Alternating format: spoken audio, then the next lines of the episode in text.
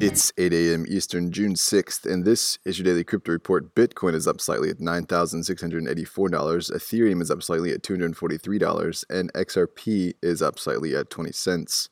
Those are leaders by market cap. Top gainers in the last 24 hours Zilliqa up 16% and Verge up 17%. Today's headlines The Block is reporting that Coinbase is looking to sell blockchain analytics software to the DEA and the IRS.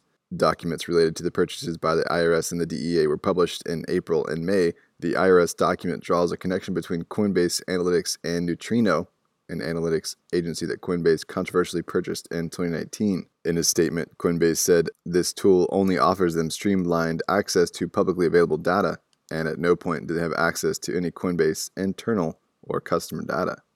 Well, the SEC is filing charges in Salt Lake City against three leaders of cryptocurrency MLM, a multi level marketing scheme called Modern Money Team that defrauded investors for more than $12 million. MMT describes itself as a trading community on its website offering products related to binary options, forex, and crypto.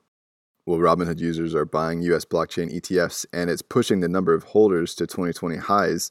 It's not the all time high, as the latest data signifies a return to levels last seen in mid 2019, but it is a strong rebound.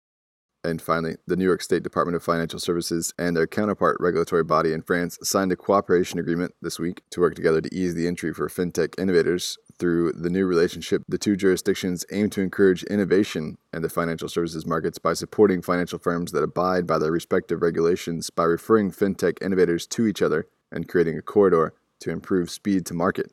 They will also exchange information about regulatory and policy issues to ensure startups in each other's jurisdiction receive equivalent levels of support. With those leading headlines today, visit us at dailycryptoreport.io for sources and links. Find us on social media, to Alexa Flash Briefing, and listen to us everywhere else you podcast under Daily Crypto Report.